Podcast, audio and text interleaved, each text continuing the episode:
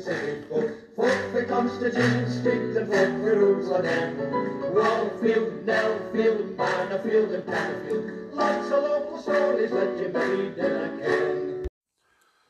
I feel like again, it's me, Alan Smith, for we publish stories at today's paper on Wednesday, March the 23rd. So, um, front page of paper today is a A96 dual U-turn betrayal would waste over 78 million pounds. So this is more than 78 million pound has already been spent on the A96 dualling scheme that remains at risk of being abandoned. The figure was revealed for the first time in a Scottish Government response to a Freedom of Information request.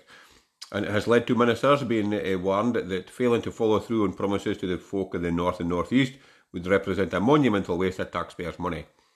The sum has been used on the substantial development work since 2013, which the SNP say will inform a review due this year. It was announced following a power sharing agreement with the Greens, who believe fully dualling the road is not viable. Conservative North East MSP Liam Kerr said the A96 needs to be fully dual to give uh, drivers a safer and improved journey between Aberdeen and Inverness, drive the economy for it, and ensure our emergency services can get, get far the need without delays.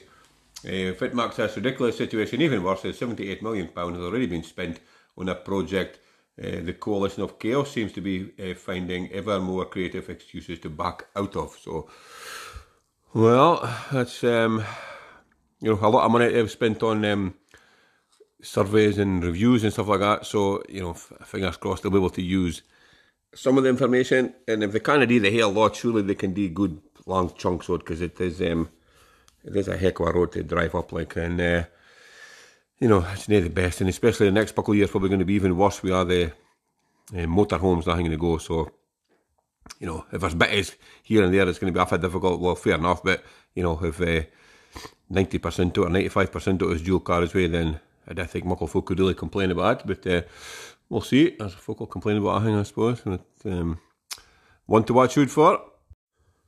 Now, here is a new lease of life for Ellon as the Council HQ plans get approval. So, uh, Council has predicted a golden age for the heart of Ellon as they unanimously approved plans for a huge new Toon Centre office complex. The new local authority building will be created on the old Ellon Academy site. It will bring a new library, family resource centre, and registrar's office together under one roof with space for about 160 workers. Members of the Formartine area committee rubber stamped the proposal yesterday.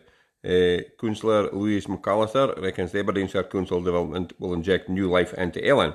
She said, "I think the regeneration of the Toon Centre will only be helped by this addition, uh, by the addition of this building. The additional footfall uh, for the Toon Centre shops and cafes will help to reduce if it was lost when the school moved. Um, it's hoped that most of the staff in the building will venture out into the streets of Ellon during their lunch breaks. Well, if there's nothing better to do, maybe." Um, uh, that's really going to be positive for us, so I'm sure it will be. Uh, Nigel Woolley, for Bides Across the Road, attended the virtual meeting to urge councillors to change the layout of the scheme. So he said there's going to be uh, material loss of light from, the, from this building to the properties belonging to myself, my neighbours, and those in Benavi Court. We are going to be overshadowed by this building with its current location. He added that the offices would create a significant loss of privacy by overlooking into the bedrooms of his and other properties along Bridge Street. He says, You're welcome to come round to my house, uh, come round to my lounge and bedroom, and you will come in to the same conclusion about loss of privacy, he added. But these concerns were swatted aside by officials who argue that his house is too far away to have been taken into account during preparatory work. Uh, and Gillian Owen led calls for the application to be approved. The Tory councillor said the development would be a fantastic addition to the Toon and it would help the local economy. Um, she added a condition that would see a rumble SIP installed on Union Street to encourage drivers to slow down. Uh, her suggestion was unanimously, unanimously supported by the rest of the committee. The new facility will be built on the western side of Bridge Street, but the north of the site will remain empty and is expected to be developed separately. Uh, demolition work started on the two former Ellon Academy buildings back in September 2016, and the site has been lying empty ever since. So, um, well, it certainly would help the you know, a middle island look a bit better and it would be make sense to stuff like that in the middle of places. So um, for folk can go out and about and look at that uh, what the island has to offer. So um, apart from that, Pierre Marif has um, got to be hey, folk gaping into his bedroom morning, noon and night, but well, well, he'll just have to get thicker curtains. Now, here is uh, MP's trial is paused to let the witnesses uh, catch ferries, apparently. So The trial of an SNP MP was accused of dangerous driving after a crash which saw a 17 year old seriously hurt has been adjourned because the politician and witnesses had to catch their ferries home. Uh, Angus MacNeil appeared at the Lochmaddy Sheriff Court in the Outer Hebrides accused of the uh, driving offence in which the bike rider suffered serious injuries to his leg on October 30th, 2020. The 51 year old uh, Western Isles MP denies the charges made against him. Sheriff Gordon Lamont was told by the mechanic that as a result of his injuries, he now finds it hard to work because of the pain. The court heard how the rider was travelling along the A888 near the Castle Bay Community Centre School on MacNeil's home island of Barra when MacNeil pulled out and crashed into the teenager. The driver, who is now 18, was taken to hospital where he went through surgery to treat his fractured leg. He has been left with permanent scarring. Uh, at the conclusion of his evidence, the court was told both the witnesses uh, and MacNeil needed to catch ferries to get home. Lochmaddy Sheriff Court only sits once every four weeks and Sheriff Lamont said the case would be adjourned until May the 18th. The trial continues, so, well, I mean, it may be funny, but could they have just held it some way it could have been done and dusted in a couple of days or something, and then, you know, I'm sure there could be a hotel somewhere near that far away that folk could get to, but anyway, you know, sometimes the law takes a long time to get it right, so we'll see if it does in this case, but um, that's, uh, you know, but we're seeing for alone if he's had a fractured leg and uh, he's still in a helica pain yet. But um, we'll see if it happens with this. You know, I think it might drag on for a while at this rate. Could be months. Now, here is a TV drama, it's a fresh twist on a canoe couple. So, the creators of an ITV drama about canoe couple John and Anne Darwin, who faked his death for money, hope to bring a new theme to the story forgiveness. The Darwins' jaw-dropping deception tricked insurers, bobbies, and even their own twa sons into believing the ex-prison officer had died in a North Sea accident in 2002. Uh, the couple started a new life in Panama, but the tale unravelled when John came back for the deed in 2007, claiming to have suffered amnesia. They were jailed for the fraud, and the extent of the parents' deception shocked the world. The Thief, His Wife and the Canoe, which airs next month, explores the extent of Anne's culpability and how much she was forced to ging along uh, with her husband's plan. Um, it, this, the script at times is funny and it gives Anne a sympathetic hearing without shying away from the incredible hurt she inflicted on her beloved, uh, on her loved ones. The sons, Anthony and Mark, are shown supporting their supposedly widowed mother for years, throwing wreaths into North Sea in front of Anne's house, for their father was hiding next door. Uh, when the sons visit her in Seaton Carew near Hartlepool, John listens to their conversations through the dividing walls.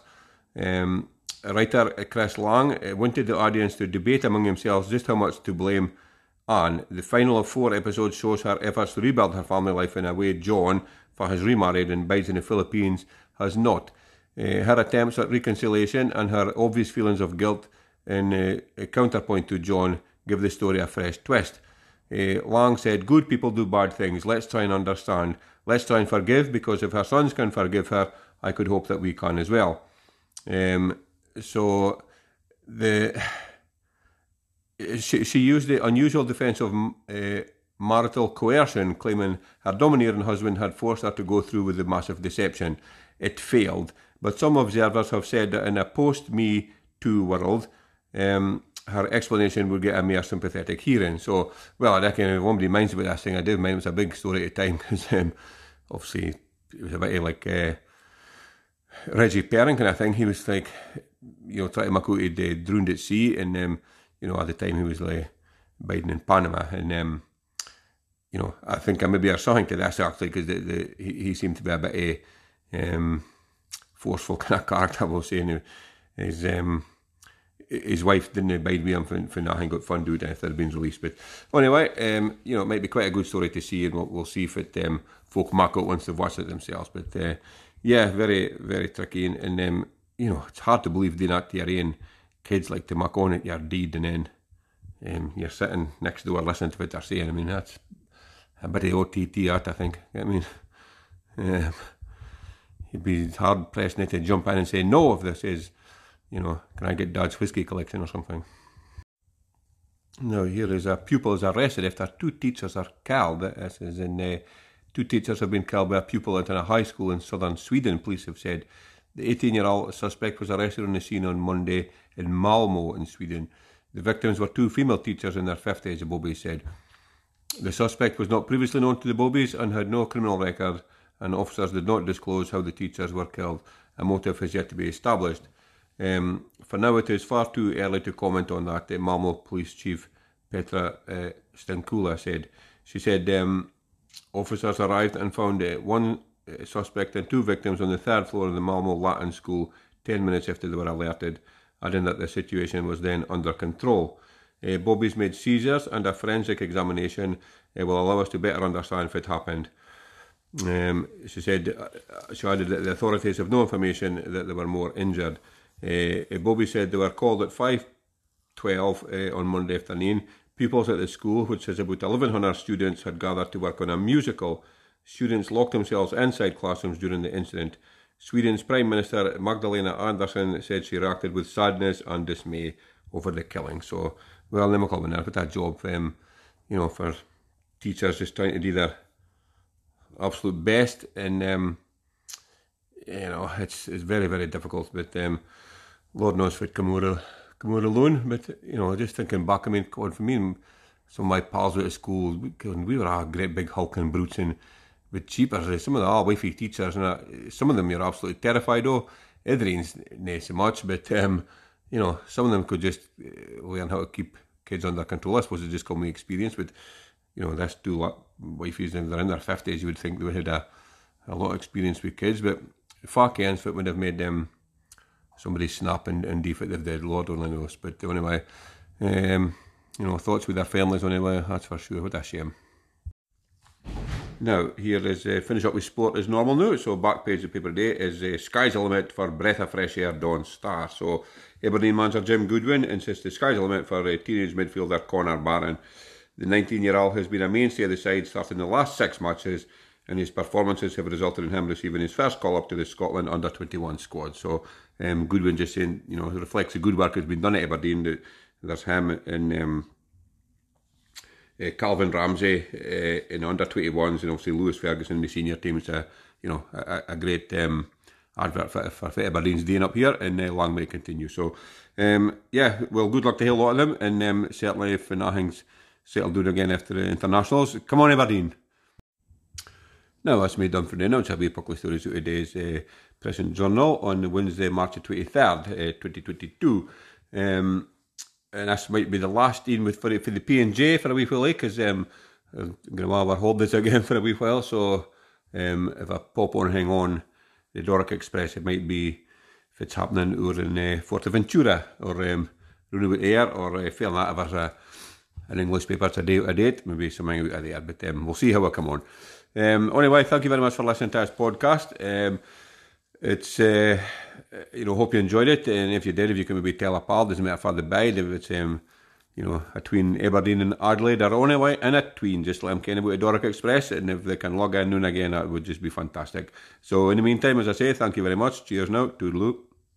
Fuck the Constitution, stick the fuck the rules again. Wallfield, Nellfield, Manorfield and Pannerfield. Of local stories that you made a can.